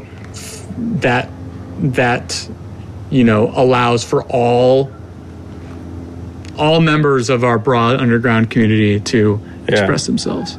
yeah, yeah. I mean, I, yeah, we could go on forever. We can go on forever. Yeah. Yeah. Yeah. We'll do part two. yeah, I appreciate you, Anthony. Appreciate homesick, you. Homesick, Bay Area, Sammy Winston, hardcore punk.